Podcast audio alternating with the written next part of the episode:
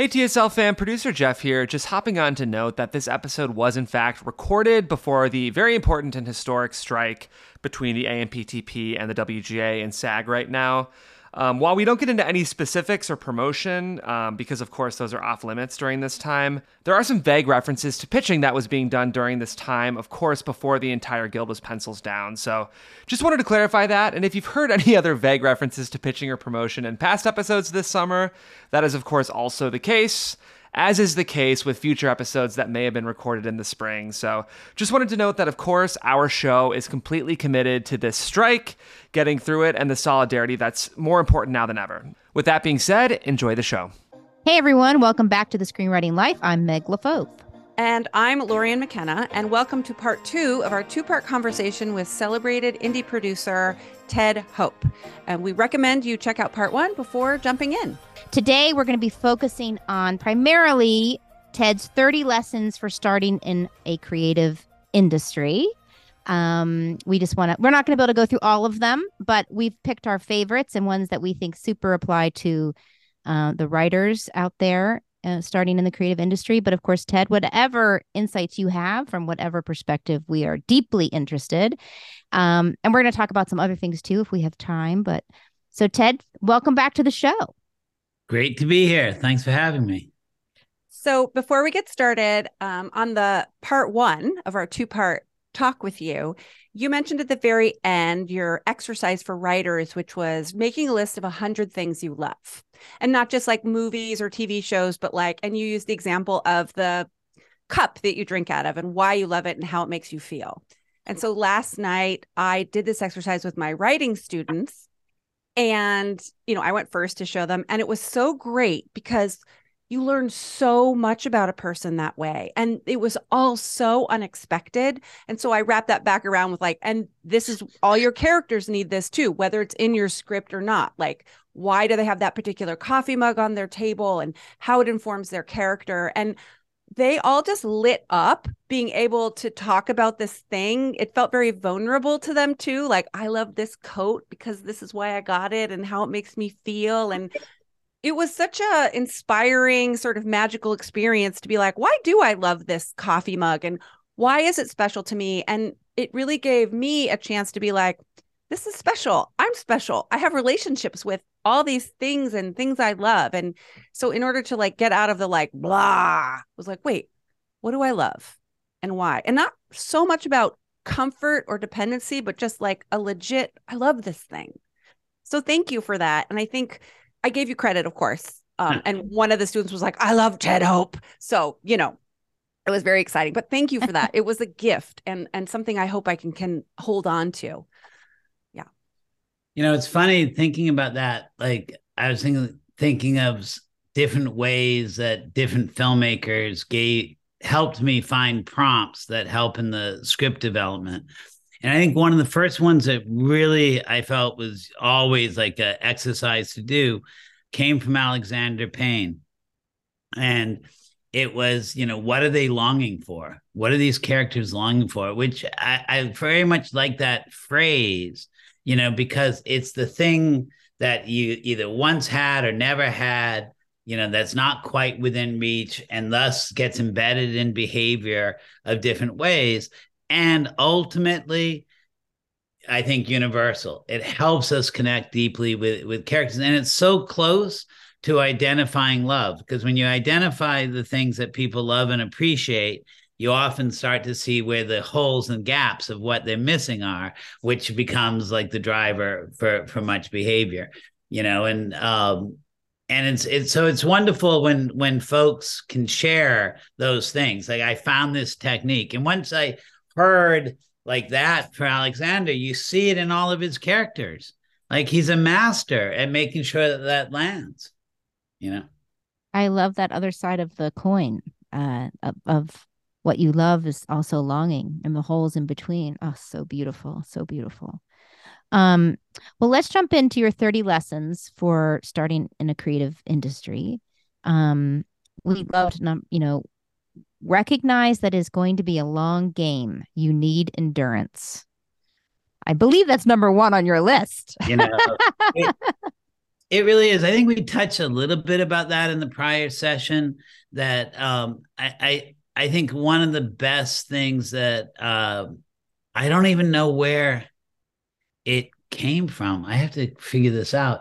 But that that early on, I got the advice of like how to feel better in 15 years doing what you do today. Like if you're doing the exact same thing, how do you keep yourself? We were talking about, you know, not getting jaded. You know, how do, how do you keep feeling better and better? It's all goes back to that maintenance, right? It's not balance, it's maintenance. You know, um and like I can't tell you how many times that I, I felt like, oh my God, I'm at the peak of my game. I finally got good at what I do. And then like cut to five years later oh my, i can't believe i thought i was at the top of my game. Totally. Oh, you know it's like oh my and it keeps on going. I was meeting with somebody today and just saying like i really know like my best work is still like 10 years in front of me. You know like i hope i get to do it. You know i just get sharper and sharper and you know well there's the, then there's the other coin of that which is my son is in film school and at 19 he feels behind and he's already judging himself and worried he's not doing enough. And it's like, dude, this is such a long game. I get that you're jealous that that, that those guys over there are going to go shoot a feature this summer and you're not. And but yeah, it's a long game. This is not. I think kids and emerging writers forget it's not school. It's not like you're going to get an A and get to graduate into the next grade. It is such a long game, and I know it's hard for his brain to even understand what I'm talking about. And, but I so important. And related to that, and I, you know, crib this from uh, Rebecca Miller, um, is personal velocity. You know, like not measuring ourselves against others and recognizing that we move at our own speed, right? And like some people arrive fully formed. I, you know, generally speaking, uh, Orson Welles' best film was age 21 sometimes it is the eyes of those uh, you know uh, of the young who are you know babies who see things in a in a fresh way. Um sometimes it's you know uh athena's owl flies at, at night. Um how how you know how not to compare ourselves to others and accept what we're doing as a necessary part of the the process like I'm sure we've all had a friend say say this to to us somewhere along the line But I remember the very well, like the first time, like a friend of mine said, you know, I'm in love with this woman. She has a kind of scarred path, and different people keep pointing that out to me. But I'm in love with her, and that's how she got here, right? You know, like like those different sorts of things. We need those things. And those are what gives us the strength and distinction. The best thing to have in your writing, in your filmmaking, in your management style, whatever it is, is a personal style, is that thing that is uniquely yours. You know, you can be well gifted in many range, and we should always be trying to expand that, but you want that thing that's yours. And sometimes it comes by playing in the dirt you know? And failure yeah. you know like why why my kid thinks that he's going to make a music video and it's going to be awesome that he doesn't have to make 10 of them. That piece like particularly i think in america the the idea of fail better right? The the needing to have those learning experiences and recognize that those are learning experiences like sometimes yeah you can't do this piece well and you're probably going to avoid it for some time but then you can come back. How do we make sure we we harvest those lessons and learnings and don't stigmatize ourselves? Because we are the hardest judge on ourselves right? Yes. you know and just like i will get better. I will get better. Like it it is by making mistakes that we we things learn we learn and re- resonate like it took me a long time to recognize that the like when i was coming up and i'd look at different positions i was like that person doesn't do anything. How did why are they so respected? And I didn't realize they were like so awesome. You didn't, you know, I'd come up through low budget indie production where where it was a disaster all the time. I thought the job was fixing disasters. So once I reached another notch and I was actually with competent individuals who actually could, you know, you know, start to to observe because they took care of their work before they arrived that day. Um, it it was mystifying for me, and it took me a long time to to to see. You know, like you will learn by having those mistakes, and then you get to the place where it looks like maybe you don't make mistakes, but you're going to keep learning from. You need those. You need to go through that if you're going to get there. So instead of saying like, "Oh crap, I failed to do this," it's like, "Well, I'll never do that again." Yeah, I want my new my new T-shirt is "You will get better." That's my new T-shirt. That's a nice. You one. will get better. I think part of it too is you have a big experience and it doesn't go the way you wanted and then sort of being able to step up and out of that to keep going. And i think particularly for women because we're sort of told and taught this thing like no you have to be great right off the bat. You have to do all that mistaking so no one can see it so that when you show up you're perfect. And so i think a lot of women in the industry struggle with this perfectionism. And i mean have you seen people what what things have you seen people do in terms of like going into the darkness shit that fucking sucked and then being able to recover and not not having it hang around on them? Can you talk a little bit about that? I, I I think my best lesson though came from like uh you know starting to come come a, of age in the late 70s early 80s and getting to experience punk rock right? Like to me that was the something where it was always quote a joyful noise not necessarily joyful maybe angry noise but for me it was joyful. And you know not being about so much refinement and execution certainly not about perfectionism you know. It was about getting up there showing up in the room and giving it your your all. And i embraced that and because i was like i, I was uh, restless and not um if someone didn't step forward, I didn't necessarily want to lead, but if no one else was going to step forward, I was going to step forward and just do it. And it's like, well, you brought it all on yourselves because you didn't step forward. So you're going to deal with my mistakes because I will make them. Um, and I think a lot of that informed the the uh, early days of uh, you know it, the indie film stuff. Like, um, although I, I would say, you know, you know, Hal Hartley was a writer director that I came up with. I think we made like eight or nine films together. Um, and he was super specific on what he wanted. He kind of knew what he wanted, but he liked trying to get it to this realm where it felt like maybe it would, fall apart. Like, like how do you have that tension in there?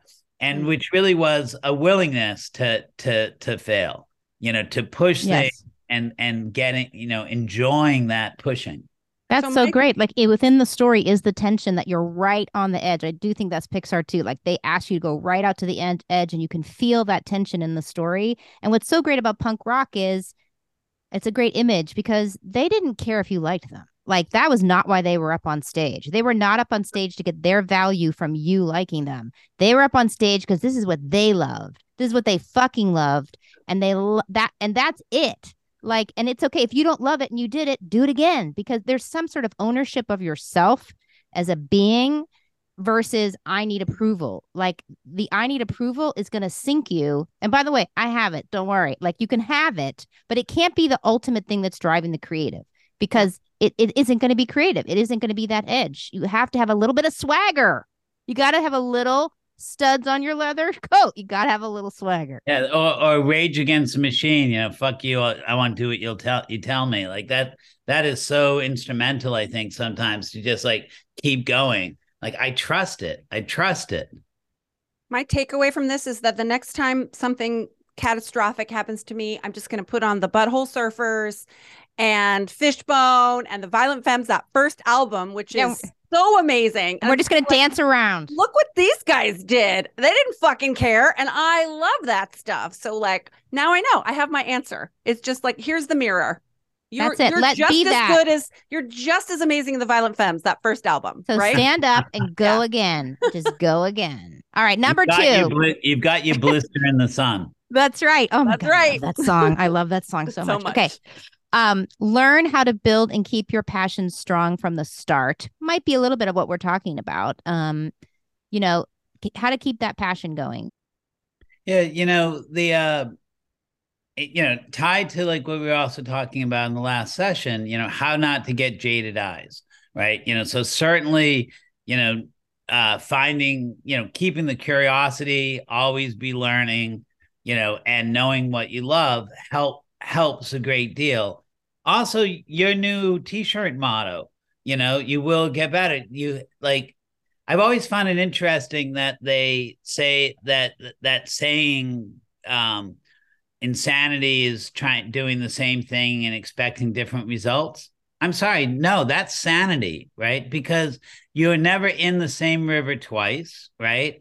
You aren't the same person you were yesterday. We do get better. This is why, you know, uh relapse is part of recovery, right? You know, you have those failures and you learn how to survive them and to go forward. You are not that same person. And you have to, like, I think, always know that. And with that, summon those things of like, I want to keep my my child mind. I want to keep that that celebrate. That those eyes of wonder there. And sometimes you need a spark in someone else to to say like I see you, you see me. Let's do this together. Right? That's also kind of the perform the punk rock performer leaping into the audience we are all one right you know and like how do you keep that that going it's so easy i was talking to a filmmaker yesterday you know who's just like ted i just so hate the business. I just hate it. I can't take it anymore. And i was saying but you're talking to me because you know you love what you do right? You know you want to do more yeah. of mm-hmm. it. So stop reading about the business. Don't read the trades right? Try to find the things that inspire you you know along the way. Make sure that the that you're not when you're sharing a script for notes you're not sharing it for someone who's kind of transactional you know it's like well now you'll have to do it for me or or is just like you know i don't want you know your success will get in the way of my success or whatever that stuff is. Find the person that's like no i want you to kick ass and do good work. You know they may not be as good a reader but like keep that spirit alive you know? Awesome. Like like we get you know everyone in the world's read sapiens by now right? But like the the the the takeaway for me on that book is like storytelling is the greatest technology ever invented right? That it allows us to see each other it allows us to work together it gives us like a north star. All of the all of the those things we get to do it. We won already won right? You know it's like now let's play now that we won let's really like we have nothing at stake let's figure out how to break through to the next side you know? okay so in relation to that like on your list also is stay respectful of your predicament and predicament is such an interesting word that you're using here, not situation, not journey, it's predicament. Can you talk a little bit about what you mean by that? Well, we're in the, you know, we're in a uh, business of art and entertainment, right? It's a business of art and entertainment. That's the predicament, right? That I think everyone enters the film business because a movie changed their life, that they saw the transformative power of art, that they they they felt that this story was about them or that performer was about them or something deep connection they entered with good intention and great hopes right and it's really hard to stay afloat stay afoot to progress to get recognized for your work and so you start taking on some bad habits right but they their origin story i think is always really positive mostly you know i don't know any that aren't but people do lose their way That's also your predicament, right? So you have folks who are worried about like what's going to happen next and why aren't they treated fairly? Why aren't they recognized for for what they do?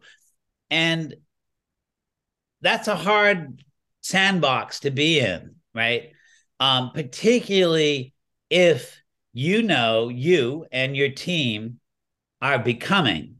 Not like you know we're not masters. The best work is still in front of us. And we actually want to try to experiment and get into that realm outside of the, our safe zone and you know that walk walk amongst the the unknowns. And um that that people start going uh, bells are going off. It's like oh my god ted's taking us a place where we're all going to lose our jobs.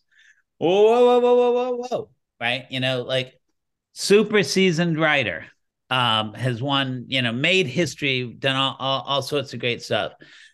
Talking to yesterday about some studio notes and and reminding them that this is about the beginning of a dialogue right this is about us gaining trust at a certain point because we know we'll be here for many reasons nine months down the, the the the road but we know like this is where they wanted to end the conversation it doesn't feel good but it's about having a conversation that's all it is, is having a conversation. That's they need the same point. Yeah. And like we're just going to keep going. Like so many times, you know, film writers, filmmakers will will say, like, okay, now I know I can recognize you had this note when we first started meeting 10 weeks ago, but you didn't give it to me then. And I was like, right, you weren't ready to hear it.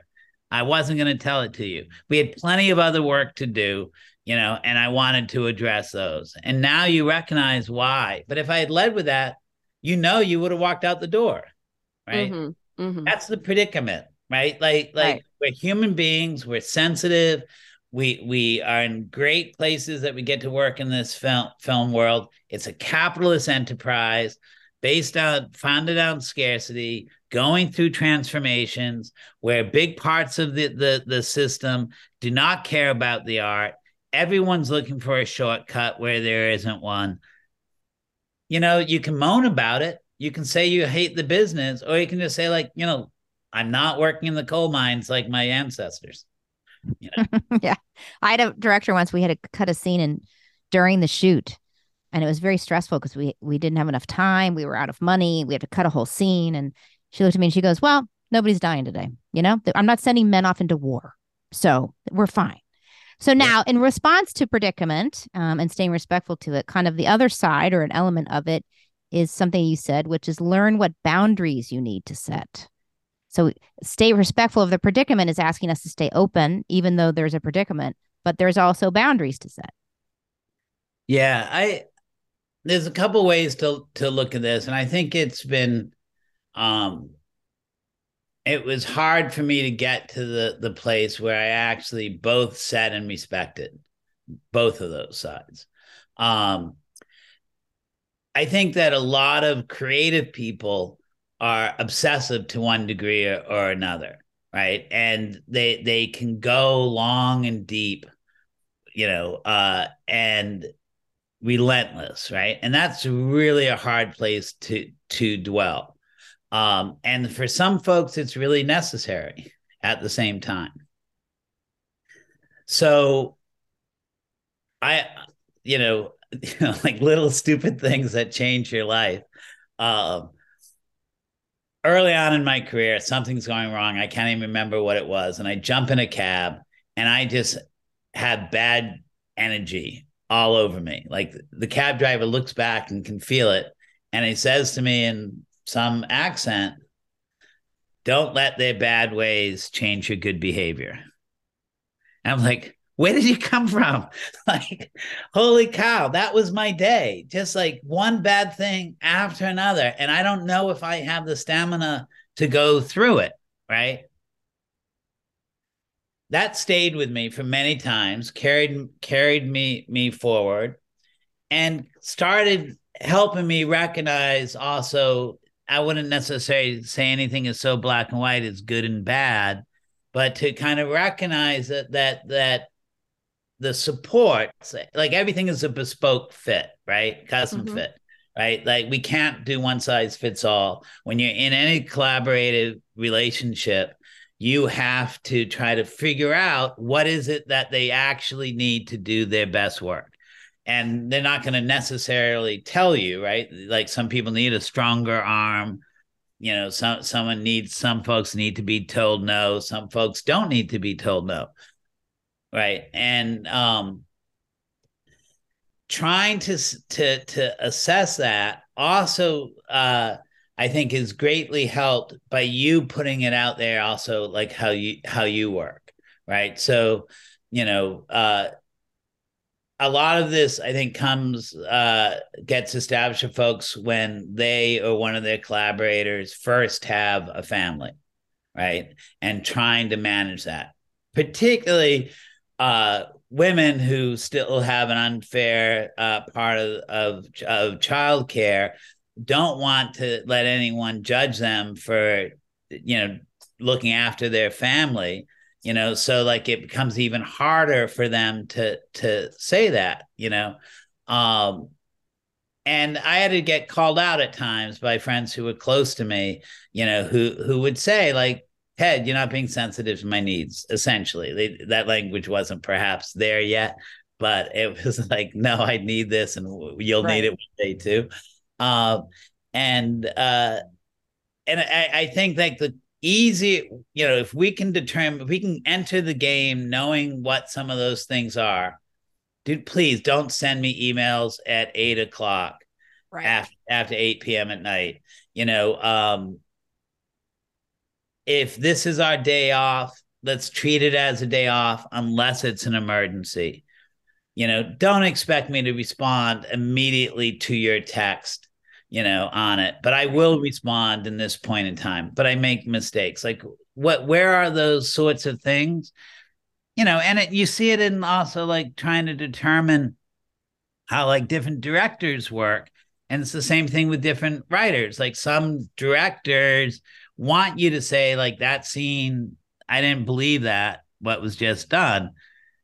And they want you to tell it to you tell it like when it happens. Others like Ted, let me do my work, and if I haven't got it by take nine, come tell me that you you know what's going on. Right. Wherever those things are, look for boundaries, determine them, speak about them, and declare yours. I wrote a whole book so someone people would know me a little bit better. That's why I wrote the book because I got tired of directors in particular saying, "I want you to produce my movie." And I was like, who are you? You don't know me. You don't know right. me. Like, so when I when I started my first day as a showrunner, I got really great advice for someone that sometimes works from someone, which was, um, "Is this a you emergency or a me emergency?"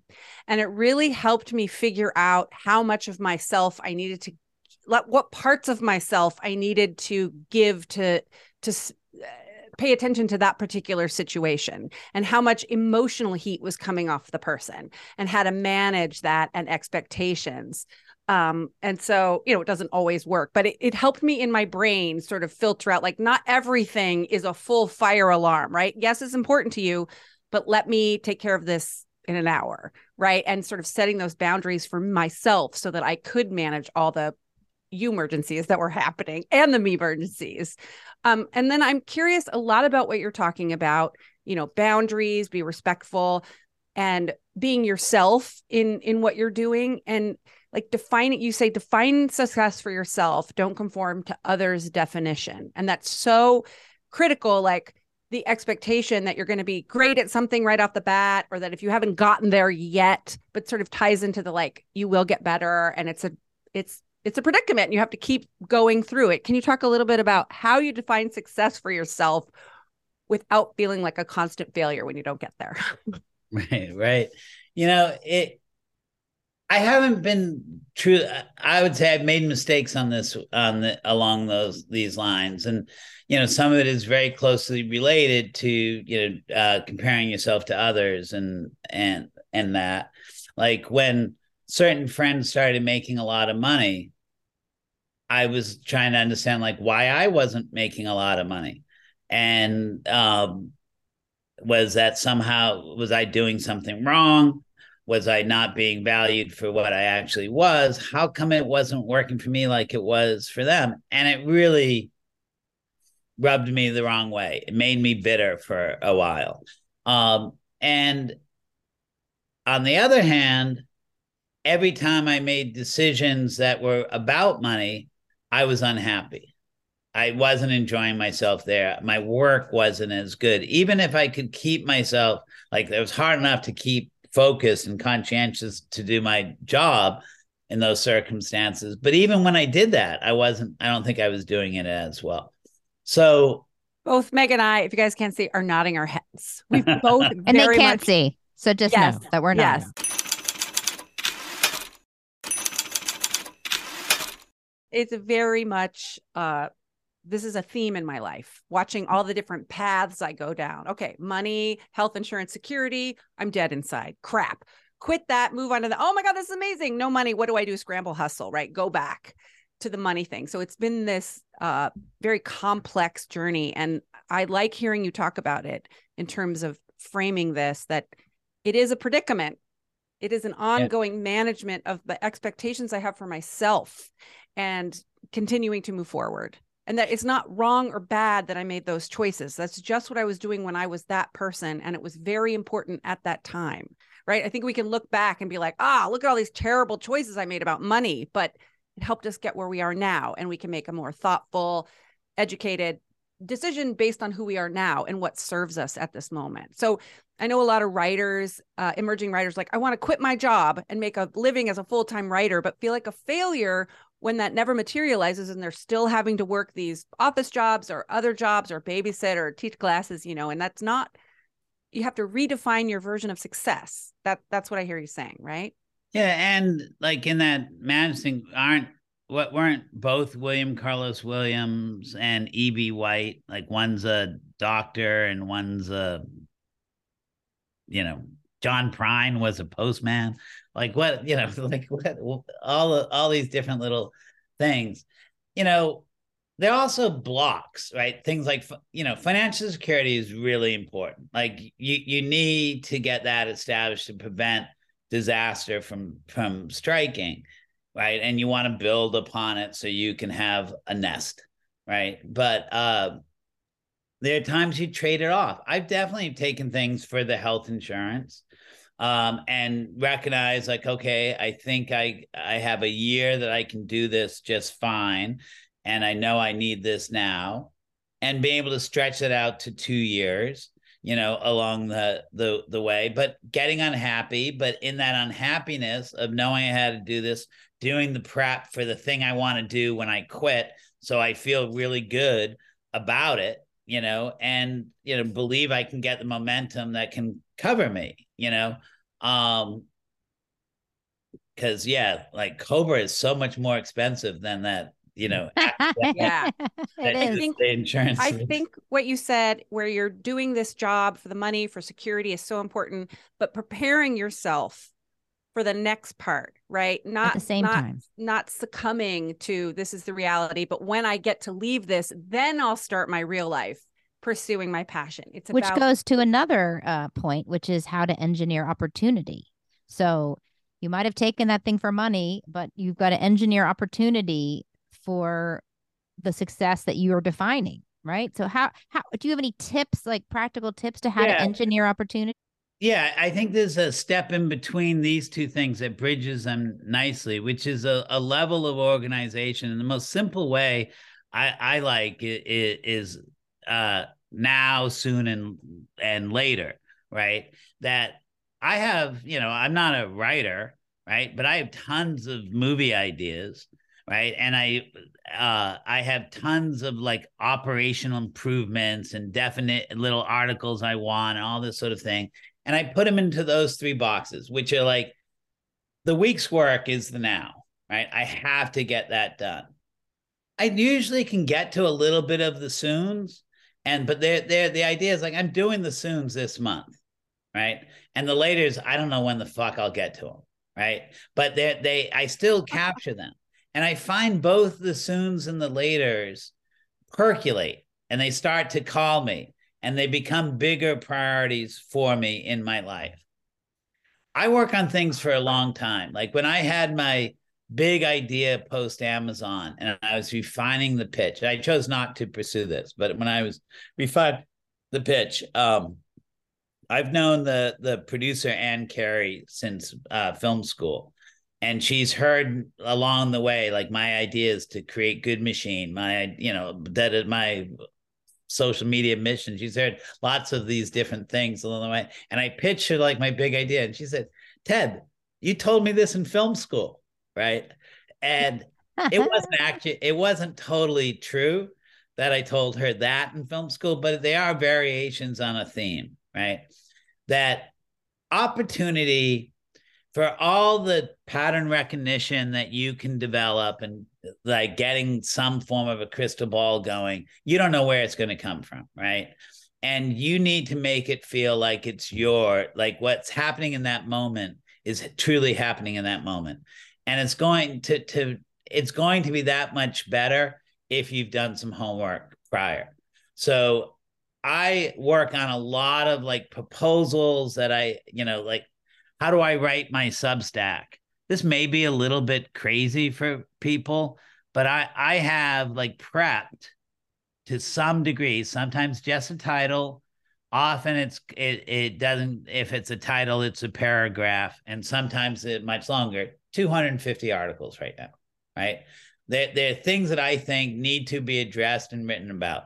So I have that whole list, you know, that's, you know, uh, like in in a notes section on both my computer and phone so I can add to it wherever I go.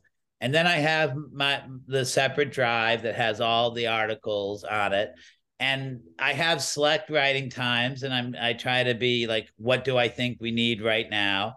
Oh yeah, I know I've written that. Yep, here it is. I'm going to start to to work on that. I don't always finish it because I we spoke for this. It's a hobby. I have a set writing period. If I don't finish, I don't finish. And I come back to it. Um, but there's many different things. And a lot of what that does for me too is when I sit with somebody who like I, I had a, a wealthy individual um, come up to me on a plane, right, who kind of recognized me and said, you know, I'm looking for ways for uh, philanthropy to uh, help the independent film ecosystem. I'm looking for the folks that that I know I'm one and I know other people who don't need to constantly be raising money for these things. We would like to figure out something we can make a real difference by making a financial commitment. I was like, well, I've got a few ideas. you know, you want to be ah, you're ready. Prepared. Yeah. It's like let me, let me think about it. Let's like let's get together for coffee uh on Tuesday and I'll share 30 of the ideas. I mean, the the challenge of the way I work is like I, I have to hold back and not really let people know how much stuff I I you know I'm doing because it's just too much for most people, and, th- and then they want to evaluate. It's like no, there's here's three good ideas. You can choose between those three, not the thirty. But smart, super smart. Exactly like what I do with the other 27. That's kind of now it's like I want to give everything away, hoping that somebody will grab onto it and bring it to fruition. Now, soon, later is such a beautiful way to put language around all that's cooking when you're creative because it can feel really overwhelming. And I think, you know, sometimes as a writer, you have this idea that feels like your million dollar idea, and you think, like, I have to get to the page now to write it. But you might have other projects or assignments or work that take priority.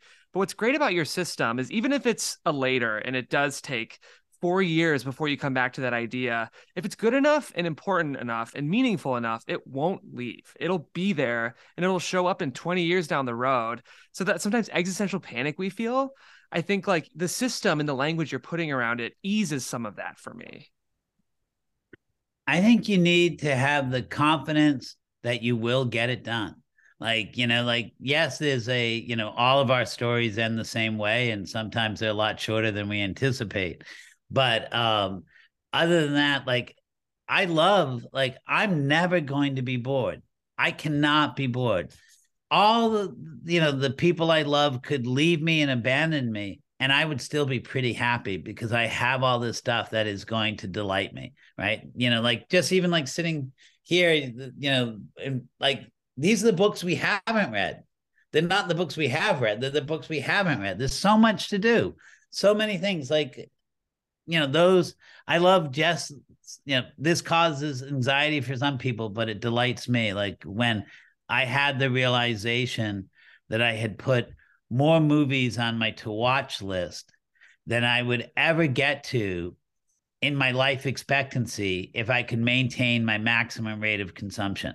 I needed nothing new, right? I had already identified stuff that would most likely delight me.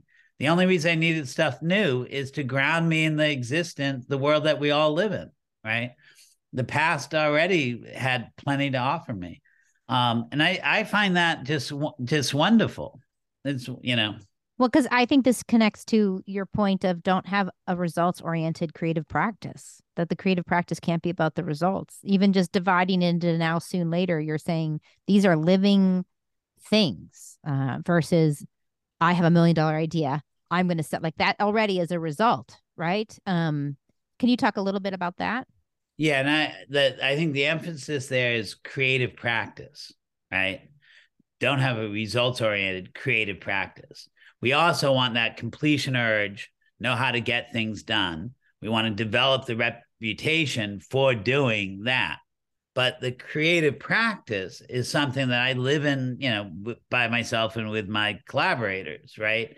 And that that is about like how how do you make how do you you know make make something beautiful? How do you make the thing speak to you?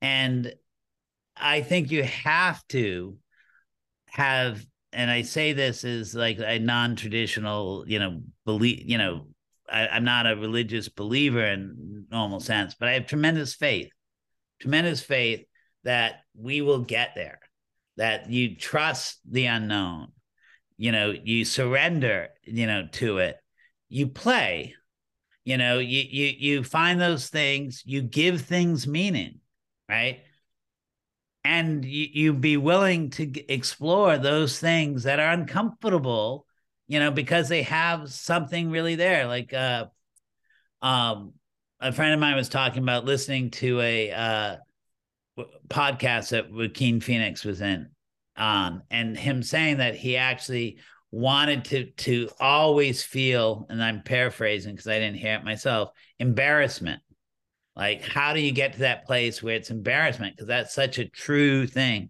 And that's such an interesting thing to get to play as an actor right? So how, that that you know how do we bring tension into creative uh, work? You can't i don't think you can be results oriented in that. It's like why am I drawn yeah. to this? I don't necessarily need to have the answer, but I'm going to explore it. What are those things that I like? Why do I like it? I don't know today, but I'm going to hold that thought because like there's something there. I love that. On this podcast, we call it lava. right? Embarrassment would be lava for sure. Like it's gonna feel so uncomfortable.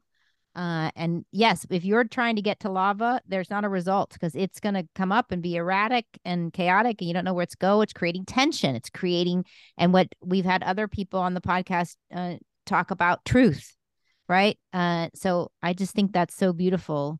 Um, you did have another thing on here that I think I'm just so curious about. Uh, develop taste. Be comfortable that it is your own. And I'm so interested in the word taste because we've heard voice a lot. We've heard individuality, only you, but you're talking about something slightly different, I think. You're talking about taste. Yeah, and I come from it come from a producer's perspective, right? But I think there is a, a general cultural societal crisis where people are afraid to say what they like and why. And um and they, I think they were we were already there before social media, but I think social media uh, it makes it even larger. Um, although there are certainly lots of exceptions, you know, to it, but the the the the question, like it definitely, and I because because I've been rewarded for my taste, it works as a beacon and a magnet for me, right? People know I'm respectful to begin with of artists, right? And I like individual voices. So like th- there's like that security that they they come from with it. But it also says to like when people can can see that I like a outsider's point of view, or I like stories of transformative change, or all these different aspects of the work that I've had the pleasure to be part of. It gives them courage to reach out to me because they feel that within inside themselves. And I think like if you want to solve, like I had an interesting brainstorming session with some people I think are really smart about trying to address how to build a truly independent independent film ecosystem because there's always been dependent on the the dominant Hollywood infrastructure. And you know, if you want to go all the way back to like questions of like first principles and all that, you have to get people to have courage in their own taste. I've always loved that line from Lewis from Alice in Wonderland, Lewis Car- Carroll about the white hare, right? Which, which people always think the white hare sa- says, you know, I get what I like, but he actually says, I like what I get, right? And that is what life in you know a consumer society trains us to do, to like what we get, to be satisfied with what we're fed Mm-hmm. But it's so much more interesting, I think, when someone, you know, will will speak about the nuances that they find. I have a longtime collaborator friend who teases me about like, Ted, I don't want to cook for you because when I cook for you, you say you say, uh, like it needs a little bit of salt. Hey, did you ever think of putting Szechuan peppercorns in it or something along the lines? And like, why won't you just like what I give you? And I was like, I think I'm showing love and appreciation when I say the the these things. Like it, it's exciting to me to think about how to you know take something further. I um, like that you're producing a dinner someone else makes for you. I have notes. I have notes. Let's talk. He's expressing this. taste. He's yeah. Taste. So uh, let's let's go down that path of being a producer and like what tips do you have like for pitching or making something, right? Like, can you pitch an indie film? Should writers be making their own thing? Sort of, can you talk a little bit about that, please? It's interesting, like the uh, the the pitch scenario, and uh, I have to say, it kind of blew my mind to get to fully experience it on a daily basis at Amazon because like the first order would be uh, 90% of people have forgot that it's show business, right? That come in and pitch. I can't tell you the number of times people have read me their notes. Don't bother. Send them to me next time. Okay. Like, particularly if you don't know how to read engagingly, which some don't, some do. But uh, like that, that's, you know, like to me, like the pitch needs to be a conversation right? And I was really impressed when the folks would come in, and I didn't even frankly understand that I was getting played, but in some ways, like well seasoned people come in and you're not even you don't even recognize you're really in the pitch yet and they're talking to you about stuff and they're leading you on and then you're like asking questions and it's a conversation and you're like oh this person is an expert on the Middle Ages. Wow, who who knew? Oh, wait, now I understand. You know, and it's like, wow, they spoke to me as a human being.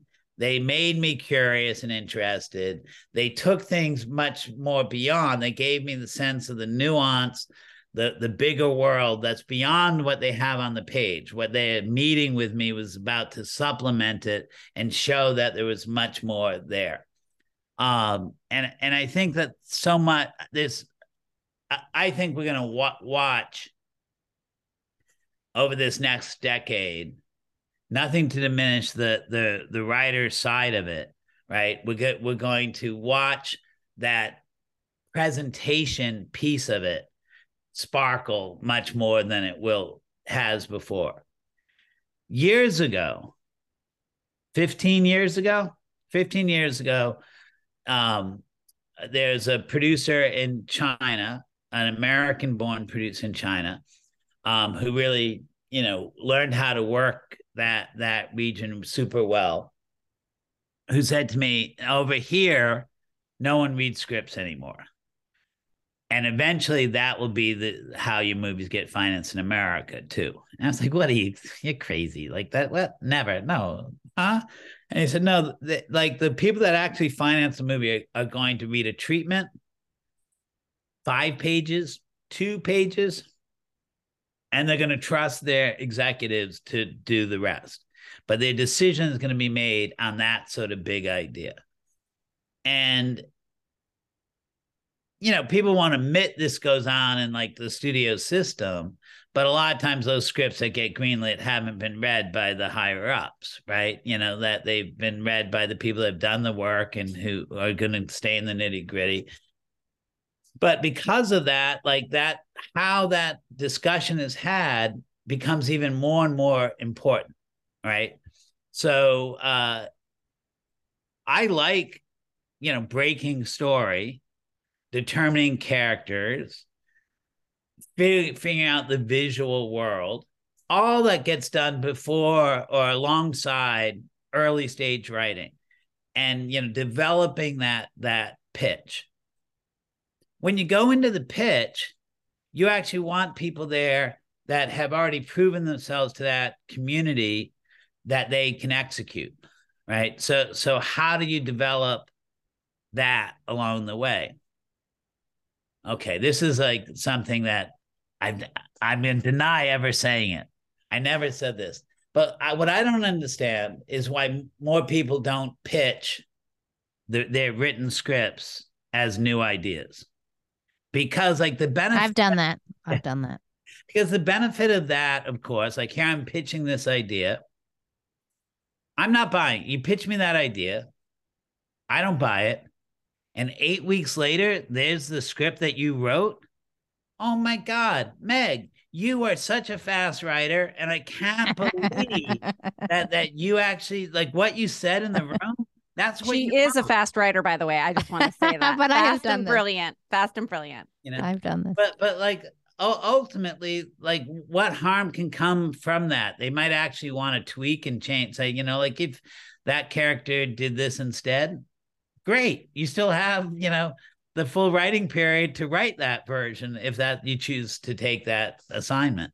You know, um, how do we develop trust and con- like when thinking through what the pitch is, we want to set an environment uh, of trust and, and uh, support along with the expectation like when's the best time to sell something the best time is when the expectation exceeds the likely execution, right? So it's often not with a finished piece because then it is like you have to have totally delivered, right? And you still know that when you've written a script, you are still becoming, you are still getting to the next step, but now they've locked you in stone. And you're like, no, but like I have all these good ideas, right? You know, so how do you create that level of expectation of even something better. But at the same time, without bullshit. Like one of the worst experiences I had in my life in dealing with, with a financier was because one of my partners told him, Oh, this will just be like this, naming Uh-oh. another movie. And I can't name it because then everyone will know what I was talking about. But uh, uh, but I was like, no, we never intended that. That was never going to be, you know, like they did that for the sell. We got the sell, but we couldn't quite ever. It was like, we're not Need saying it. high here. It's a scary feeling to. I'm pitching a little bit right now, and I just have this little inkling in my soul that I know the script isn't quite as good as what I feel like I'm bringing to the meeting. But you kind of have to play that game a little bit, right? Well, but but what what you're saying is like y- you are worried that your pitch is better than your script, but you you're going to get there. You, you are right. going to get there. Like a, a, absolutely, you will get better. Right. And I want to feel that your hair is on fire to write this script. That you're really excited. you know. But it's also like in that same time, it's how you build your relationships. Okay, so you're not going to fund my, my this project of mine, Jeff. I I I I realize that now. But you had such a great time in my pitch. So you're going to hear my next pitch. And you may not buy that one. But at a certain point, you're going to be like, God, Ted's brought me now like three really cool times. They're always fun. And like, boom, that day I show up with the thing that you're looking for. You know, there, there is, I think, in all those things, like it is that, that comfort, like if it's not now, like we, we are building something together. Each of those relationships of people that I'm pitching in, right? I'm learning how to to complement my creative team along the way. So like we get better. Like, you know, it, it's tough. Like again, part of the predicament is like, yes, people most likely to buy if they think someone else is about to buy it. So there's a good logic of why you want to go do six places within three days, right? But I can guarantee you by the time you get to that sixth time in those three days, it's not your best version of the pitch. Whereas if you can kind of coast it out over six weeks, if that so suits you, that sixth time is probably going to be your best one. That's you know, so if, interesting. If you deliver it as a focus. So what, you know, Now for the for the emerging writers out there or the writers out there, honestly, who maybe don't have access to the pitching or um, feel like no, they want to make this one. Um, they're gonna go. It's it's a couple of rooms. It's limited characters. You could make this. You could make this for a certain low budget. Can you talk a little bit about uh, any insight? And I know it's been many, many, many moons since you've had to make such a low budget feature, if ever. I don't even know if you did, but um, do you have any insights into to for our writers who are just going to go make something? And by, by the way, that could be a short film too, right? That's another question. Should they be making features or no, really just make a short film? Or for this is really a question for writer directors, obviously. Right. Well, to be clear, like I look forward to making films for under half a million dollars for three hundred thousand dollars. I'm not sure how low I can actually go these days, and my involvement will change on those certain things because of it. But I've definitely learned, like by being budget agnostic, by being experience agnostic, by being genre agnostic, the lessons I learned one place that I apply the next, I would never have expected, right? Like it's really benefited me to be able to bounce from those different experiences. You know, um the uh the question of whether a shorter feature is better um really kind of I, I think can only be answered by the creator. The the feature is something that can be sold. Shorts you shouldn't have the expectation. There are exceptions to the rule but you shouldn't have the expectation that it will be sold right? So you're doing it really as a learning experience and only you can determine if you can afford to to do that because it all I, I would also like the beauty of shorts and features is they have a beginning middle and end right? As opposed to a series which will also conceivably have a could have a beginning middle and end but it's such an extended period it's much more about the ma- the maintenance the how things keep going as opposed to the form itself right? So features and shorts address a form and much the same way that like a short story i would argue many short stories make much better features than they than novels do um, but short stories often aren't three acts, right? They're one act or two, um, like many shorts, right? But a and a feature doesn't have to be three acts, mind you, but generally they are, and we're most accustomed uh, to that. Um, the challenge, right? Like, uh, uh I'm trying to think, like, I I had this conversation yesterday with another producer about going to film festivals that are off the beaten track and how many bad movies you might experience as a result. And I totally uh like to begin with like part of my taste is what I would call a noble failure. You know, I often say, like, I like the experiment and not the proof. I like to see somebody reach beyond their grasp, you know, and they don't always have to get that brass ring, right? You know, I, I I find something moving in those things. Most people don't. And it's, it definitely in terms of having a place in, say, the studio system or even in the side of the business, I had to recognize that aspect of my taste is not one that's easy to sell and I frequently can't sell. And so I can encourage it in a practice, but in terms of the work that I'm doing, it's hard to say like, oh, I want to create a noble failure. you know. So although I created I, I I've created a few, but when I watch work, you know, like I will watch work and say, oh, I admire what this person did and I'm sure they learned from it. It didn't really work, but I think their best work now is, you know, st- definitely still to come. That's an expensive experiment and a time and energy and emotion suck, right? You know, so uh again to to do go down that route you had to know you're that type of person in that type of situation that can go and and do that. But i definitely believe in production as development.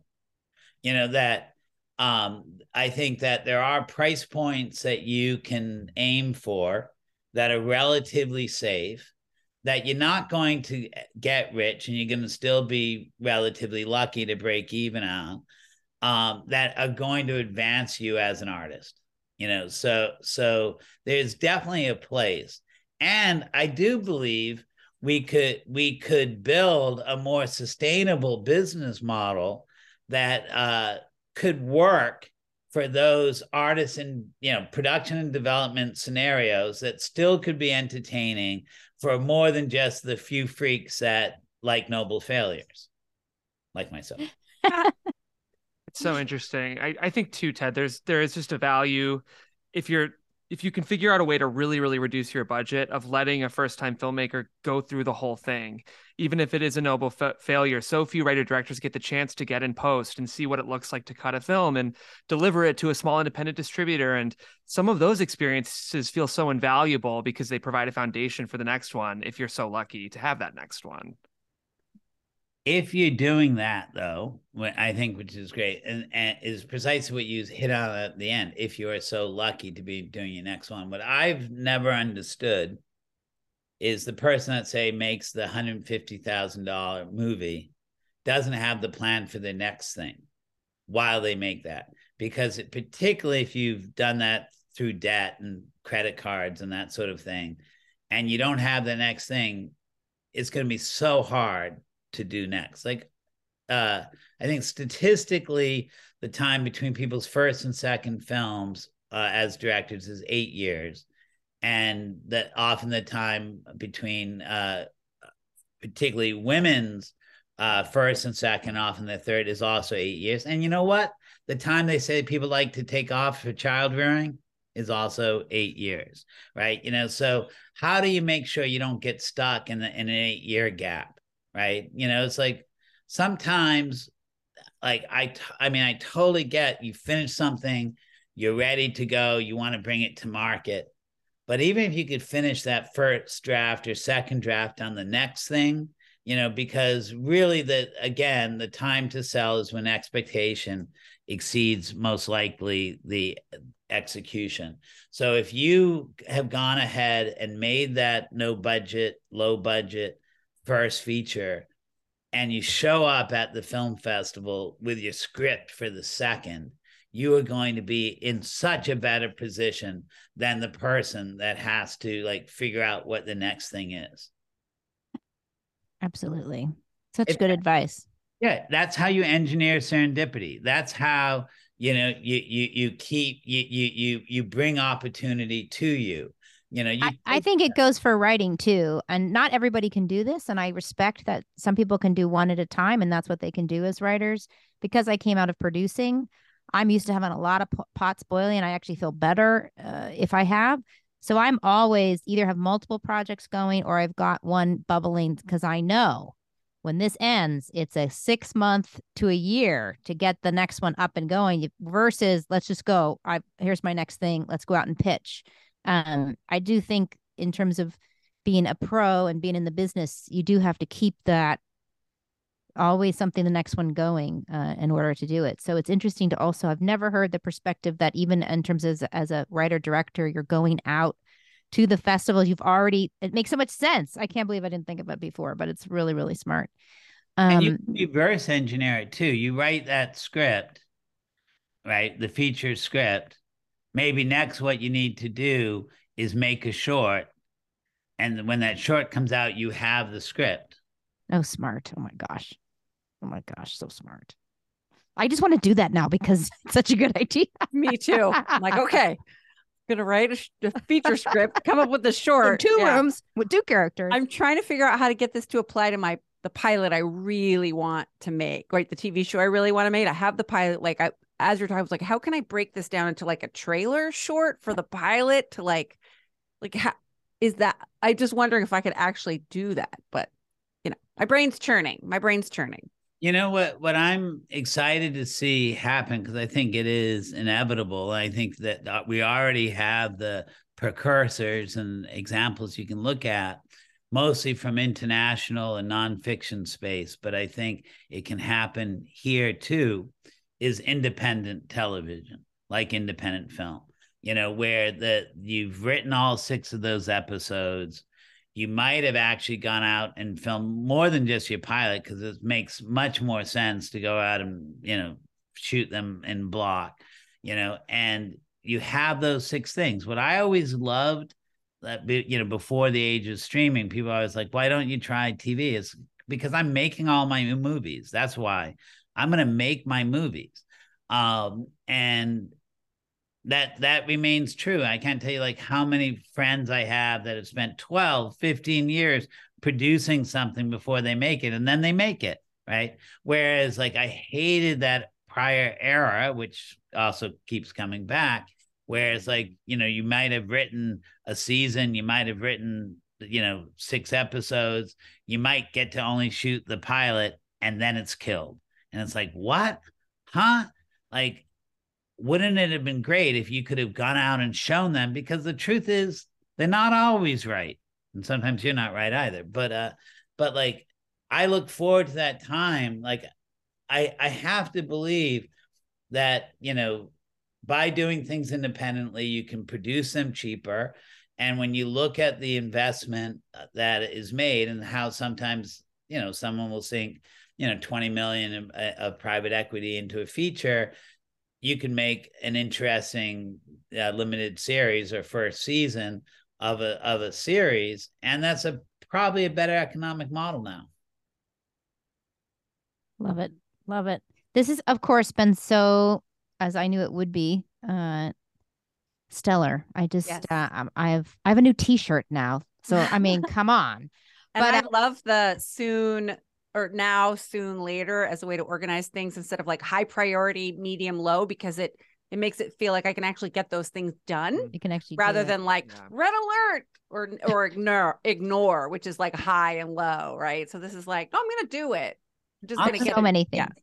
Also, yeah. like keeping things human and humble, right? Like we're yes. not we're not like we don't have to use corporate speak, right? You know, we can we can although I fall prey to it myself. But like, you know, it's like sometimes it's just like keeping it small really, you know, is this the best way, the safest way, and the way that can keep it unique. To you, yes, which is also my favorite part of what you talk about in terms of our own taste and um, and I did tell my husband yesterday from our first episode about the dwarf and the black hole. Just how excited I am about it. Um, okay, so we always end with the same three questions. So we're going to end since this is our last episode with you so far today. Um, we're going to ask you our three questions, though I think we're going to make it a fourth because I want to f- throw a fourth one in here. Um, what brings you the most joy in your creative life? I I think there's many different levels uh, uh, of that, but I had I have to say that like when you hear different stories from people who have been affected by your movies, um, you know, I'm not going to use the filmmaker's name because I, they told me this in private, but I I always loved it, um, and maybe they'll tell you who they are one day, but um, you know, uh, I was sitting with this filmmaker who said like when I was 12 years old, my mom like my, the thing I did with my mom was to go to the video store. And we're at the video store together, and she says, Hey, do you want to look at this movie? It's the one that all the white people like about us, Asian people, right? Like, let's take a look at it. And so they brought the wedding banquet home. And as they played it of Ang Lee's film, and as they played in front of him, the filmmaker was like, Holy cow, I'm gay. Like he hadn't recognized who Oh he was gosh. until he saw Wow. that movie Wow. and and it's like like yeah it's like that that's like knowing that things you know when someone says uh, your film gave me courage or i felt seen or like like wonderful i i love like you know because i'm getting kind of long in the tooth like people are always like i'm sorry to tell you but like when i was in high school i saw this movie and, and it's like um no i love it bring it on like Yeah. one hundred percent. Because I, I, I, I think that, you know, look, look, we we make work for large audiences, but it's going to deeply affect that one person sometime. And when someone reaches out and tells you, I try, you know, when I feel something from a movie or a book, you know, I try to write a note about it, even if it's sometimes I can't reach that person. So I just put it out into the social media world or something like we have to tell people we love what they do and it speaks to us. And the more specific in that note of appreciation, the strength, the more strength we're going to give them to do greater work. And Lovely. that that happens because the original person went into their lava. They went into that place that you're talking about. Mhm. So All right. So on the other side, the second question is what pisses you off in your creative life? Well, luckily, I think it's also the thing that that that I find most energy in at the same time, and that's just simply no. Like like when someone says no, I'm furious, and then I, I come out of that, and it's like fuck you. I'm gonna do. I'm not gonna do what you told me. I'm gonna do what I want. Right. And like and the more that they have it the more determined i i get. Like yes you have to listen like this telling you no it's not going to happen here for a reason right? But it doesn't mean it's not going to happen there. It means you better adapt adopt that. One of the best most successful people in the industry on one of my movies on the second time i brought it to them said ted look me in the eye I'm not going to do this movie. Don't bring me this movie again. And that third time they did the movie. They scared the shit out of me when they did that. And like, you know, so I've done that. I've done that with an artist. I wanted to work on my project. It was like, no, no, I know. So I'm like, or it could be this situation, or this, or this. And then I don't know if he just agreed to do it because he was tired of me badgering him, but you know, he did it. It's amazing. Uh, Ted, we love to ask if you could kind of go back in time and have a coffee with your younger self right on the precipice of his creative career. What would you, what advice would you give to that Ted Hope? I, I think that the greatest gift that I had is not knowing what was going to come next. Don't worry about what comes next, right? Because you keep thinking, like, God, if I could just know more. If I had known some of the things that I know now, I wouldn't have done them, and then I wouldn't have had that experience. Mm. Stop worrying about like needing to know. You know, be here now with who you are. Push forward. Like, keep learning, but don't let that hold yourself back. Like that's not a point of worry. And it definitely was a point of worry. I don't know enough. I'm not ready for this. I, I'm not going to be able to handle it. And the the breakthrough for me was when I started like actually getting hired without hustling. You know, like I had to, I had to work really hard and like to get my all my early gigs felt a little bit like trickery. And then I started getting hired, and I was like, I'm not ready for this. They they're hiring me for positions I'm not uh, ex- experienced for. I at a certain point, I just said, you know what? They are more experienced than me, and they're hiring me. So I'm going to Yes. trust that they're right, and I'm just going to go ahead and and and do that. Don't worry about what you don't know as long as you're still learning and committed to keep learning and trust, you know, that you're going to figure it out. Don't be a slacker. Yeah. Don't be a slacker. It's such a great balm to imposter syndrome, right? Remembering this person said yes and they're really smart. So I have to be okay, right? Like that's a right. great imposter syndrome, a thing to say to our brain that tells us that. Yeah. It's really wise. And our fourth bonus question today um, looking back on your career, if you could be remembered for a scene or maybe a whole movie, um, what would you like to be remembered for? Well, I definitely don't want to be remembered for just one thing. So, so like that, that's a that's a trap. But uh, I very much love um, the movie, in my experience, making American Splendor, which was a project I generated as a producer that required so much good fortune and so much collaboration for different people because we entered and we had Colin Callender was the head of uh, HBO. Maud Nadler was the executive in charge of the production, and we didn't have all the answers. And we needed trust and faith to make that movie work. And they gave it to us right? Bob Pulcini, shari springer berman as the writers and directors on the the project. You know paul giamatti was not a star.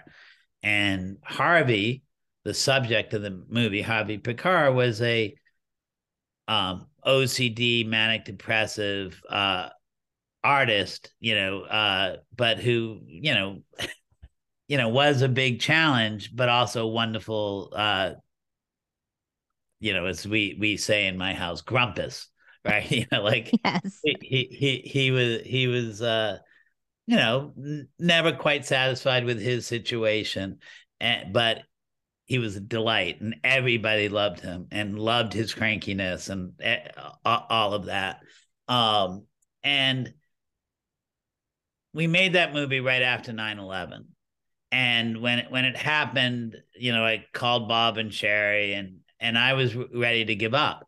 And they were like no let's go forward. You know so so we didn't like we we had like i knew the form i wanted. Bob and like i i went down many wrong paths. I'd been working on it for like three or four years maybe and I had defined like what I wanted to find because we had filmed video with them. Da, da, da. Like I, I was like, I want like the ideal people would the, the, the ideal collaborator would be probably a husband and wife team because it's about a family who but I wanted to have a documentary element. I want it to be an unorthodox biopic, so they have to have written an unorthodox biopics. God, I'm never going to find find the person to do it and Anne Carey was meeting with Bob Pulcini and Shari Springer Berman, and I they came in the office, and I was like, "Oh my god, that's that couple that did that uh, great documentary on Chasen's, and they wrote that weird um, uh, biopic on Esquivel, the the space age bachelor pad music composer. I was like, they're perfect. And so, like when they were exiting, like I ran over to them with a bunch of, uh, you know, uh, sticky taped, dog eared comic books and said, I don't know if you know Harvey Pekar, but would you guys please like read these in the order that I have them marked and like call me back? Their first draft got green light lit and their second draft got nominated for an Oscar. Wow. Um, wow. And uh, you know, and it launched a bunch of folks' careers, and it, you know, it was a beautiful, idiosyncratic movie. Um, so that's where I would go if I had to pick just one, but I would never just pick one. I know you would. Of course not. Thank you for picking one for us. Yeah. It's a very mean you, question, I know.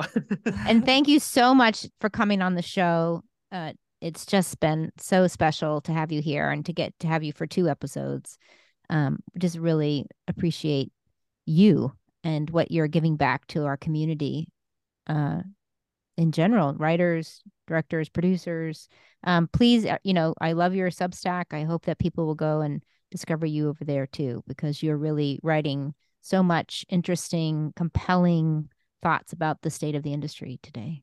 You have a wonderful book as well. Can you remind our audience what's that what that book is called? Yeah. Hope for film, just like the Substack, you know, keep the branding simple. Yes. Um, you know, and there's two editions of it that are both a little different, but uh and you can also find it in Chinese.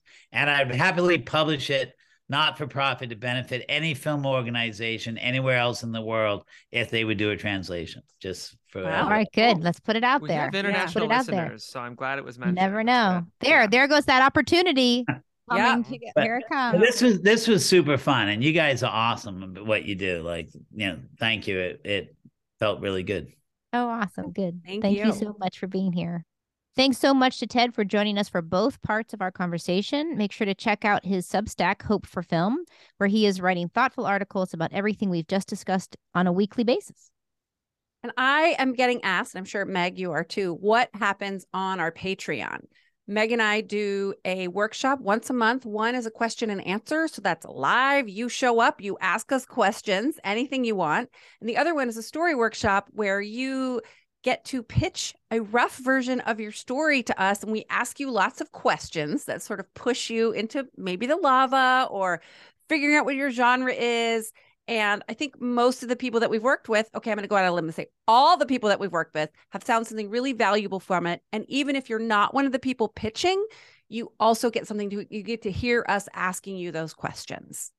And all of those are recorded, and you can go back and listen to the older ones and really get something out of that just from listening. You can come on and ask your question or pitch to us directly. And we formed this really just to because you guys asked us to. Um, you guys wanted more direct contact with us, more one on one. So this is where we're doing it.